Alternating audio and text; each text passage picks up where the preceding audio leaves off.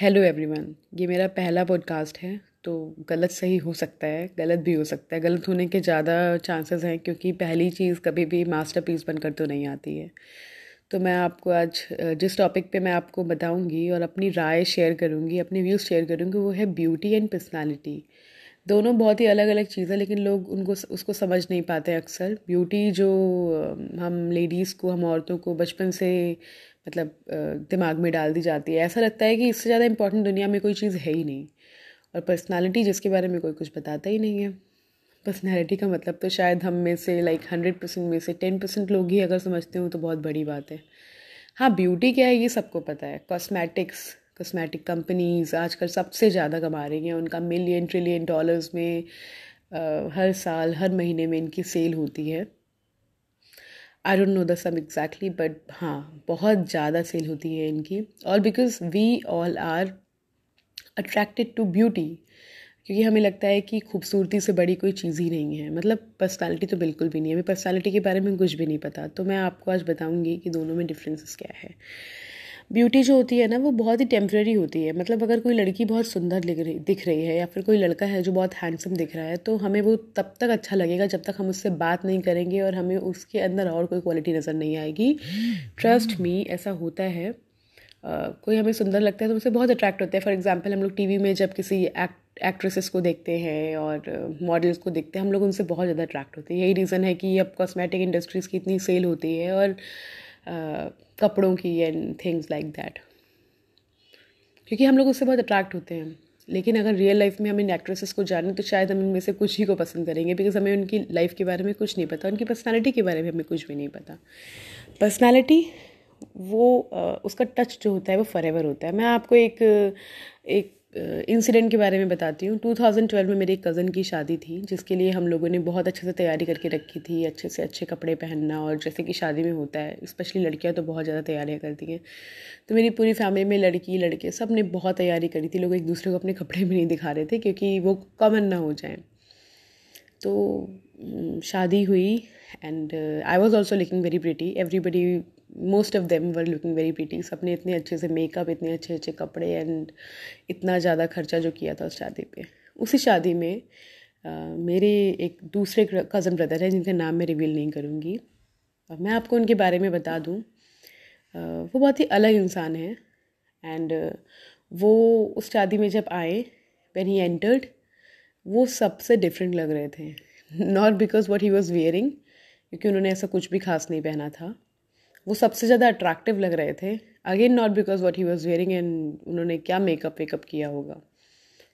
वो वजह कुछ और थी। वजह थी कि उनकी पर्सनालिटी वो शादी में एक ही बहुत ही नॉर्मल सी ऑर्डिनरी सी उन्होंने डेनिम पहनी थी जीन्स पहनी हुई थी और बहुत ही सिंपल सी प्लेन टी शर्ट पहनी थी और दोनों को, दोनों हाथों को मोड़ कर आपस में वो खड़े थे and he looked the best in the whole wedding I tell you because he has a different और वो बहुत ही अलग बंदे हैं और वो किसी से ज़्यादा बात नहीं करते। He has his own world वो कहते हैं ना, जिनकी तरह हम बनना चाहते हैं, वो उस टाइप के बंदे हैं। तो उस टाइम तो उनके अंदर कोई ब्यूटी नहीं थी जिससे हम अट्रैक्ट होते बट हमें पता है कि वो किस तरीके के इंसान हैं। तो पूरी शादी में सबसे डिफरेंट बंदे और सबसे अट्रैक्टिव बंदे वही लग रहे थे।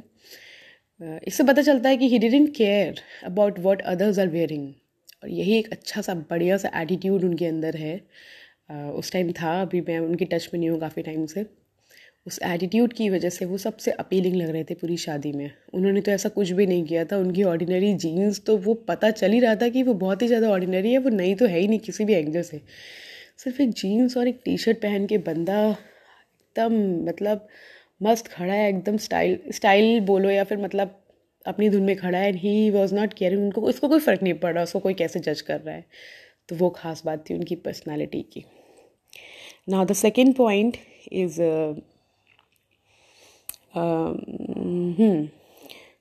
beauty is about कपड़ों का स्टाइल मेकअप का स्टाइल अब पर्सनालिटी जो होती है ना, वो सिर्फ़ यूनिक होती है। आप कपड़ों के कॉपीज़ तो खरीद सकते हो। एक एक मतलब कोई कपड़ा होता है, उसके भी कॉपीज़ बन जाते हैं फटाक से, लेकिन आपकी पर्सनालिटी की कोई कॉपी नहीं बनती है। वो सिर्फ़ आपकी होती है योर ओन उसका कोई भी कॉपी नहीं बन सकता पॉसिबल ही नहीं है। वो सिर्फ़ आपकी है और वो आपको यूनिक बनाती है।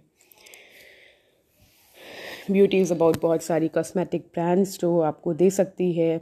और आजकल तो ये बहुत ज़्यादा इजी हो गया। मतलब मैं मेकअप ट्यूटोरियल्स देखती हूँ जब तो देखती हूँ मतलब कई बार यू नो फेसबुक पे स्क्रॉल करूँ तो दिख जाता है कि वो बंदी पहले कैसे दिख रही थी, अब कैसे दिख रही है? तो क्या ये ब्यूटी है? मतलब just accept yourself as you are ना, अगर आपके फेस में थोड़े से पिंपल्स हैं और आपके बाल अच्छे नहीं हैं, आप हल्की से एवरेज फैट हो या फिर मतलब मैं ये नहीं बोलती हूँ कि बहुत मोटा होना is the is you know the part of beauty आपको अपना ध्यान रखना चाहिए, आपको फिट रहना चाहिए। तो अगर आप, आपके अंदर थोड़ी बहुत खामियाँ हैं तो इट्स ओके यार वाई टू हाइड देम मुझे समझ में नहीं आता है कि लोग एक दिन के लिए शादी में इतना सारा मेकअप थुपवा के इतना सारा खर्चा करके देखिए मैंने भी किया था इसीलिए मैंने उससे सीखा है। बिना करे कोई नहीं सीखता है। सो इससे पहले कि कोई मुझे पॉइंट आउट किया कि तुमने क्यों कराया? मेरी शादी को काफ़ी टाइम हो गया है अब और इंसान समय समय पे सीखता है और अपनी गलतियों से ही सीखता है। तो मुझे अब ये रियलाइज़ होता है कि लिटरली यार हम लोग एक दिन में तो खूबसूरत दिख जाएँगे उसके बाद तो हम वैसे ही दिखेंगे ना जैसे हम हैं तो अपने आप को एक्सेप्ट करो एज यू आर और, और मतलब और मैं तो कहती हूँ, चलो ठीक है, शादी में इफ़ यू बिलीव एक दिन का है एंड पिक्चर्स क्लिक करते हैं तो उसके लिए क्लिक करो। बाकी अदर डेज़ क्यों इतना सारा मेकअप थोक रहे और अपने आप को बेटर दिखाने की कोशिश करना किसके सामने यार? हु मैटर मतलब यही तो पर्सनालिटी का सबसे बड़ा सबसे बड़ा जो होता है, वो क्वालिटी यही होता है कि आपको फ़र्क ही नहीं पड़ना चाहिए लिटरली जिस इंसान को ये, इस बात से कोई फ़र्क नहीं पड़ता ना कि लोग उसको कैसे जज कर रहे हैं, लोग उसको किस नज़र से देख रहे हैं, उस बंदे की पर्सनैलिटी सबसे सॉलिड है। तो जो इंसान ब्यूटी को भूल जाता है ना, ध्यान ही नहीं देता उस चीज़ में, वो ऑटोमेटिकली उसकी पर्सनैलिटी बेस्ट है। तो ये कुछ पॉइंट्स हैं और इससे एक्चुअली बहुत ज़्यादा पॉइंट्स हैं। पर्सनैलिटी हम लोग अगर हमारे सामने, मैंने ऐसे लोगों को देखा है जो बहुत सुंदर दिखते हैं, बहुत स्मार्ट दिखते हैं, बढ़िया से बुलेट बुलेट पे एकदम स्टाइल से गए the moment they open their mouth आपको पता चल जाता है। Let me use this word आपको उनकी औकात पता चल जाती है कि वो किस टाइप का इंसान है। तो मैं यही बोलना चाहूँगी। इस चीज़ से मैं बहुत समय के बाद निकली हूँ, क्योंकि मैंने बहुत बींग अ गर्ल मेरे अंदर बहुत ज़्यादा ये सब चीज़ें रह चुकी हैं that I should look good I am fat I have pimples on my face my hairs are thin my hair are thin ये सब चीज़ें बहुत ज़्यादा रह चुकी हैं। तो मैं इस चीज़ से निकली हूँ, इसीलिए मैं आपको बता रही हूँ कि लिटरली इट डजेंट मैटर आप ये अंदर का कॉन्फिडेंस ट्रस्ट मी किसी दिन करके देखिएगा, आजमा कर देखिएगा, जिस दिन आपका कॉन्फिडेंस इतना हाई होगा ना लिटरली ब्यूटीफुल से ब्यूटीफुल इंसान आपके सामने टिक नहीं पाएगा। Thank you so much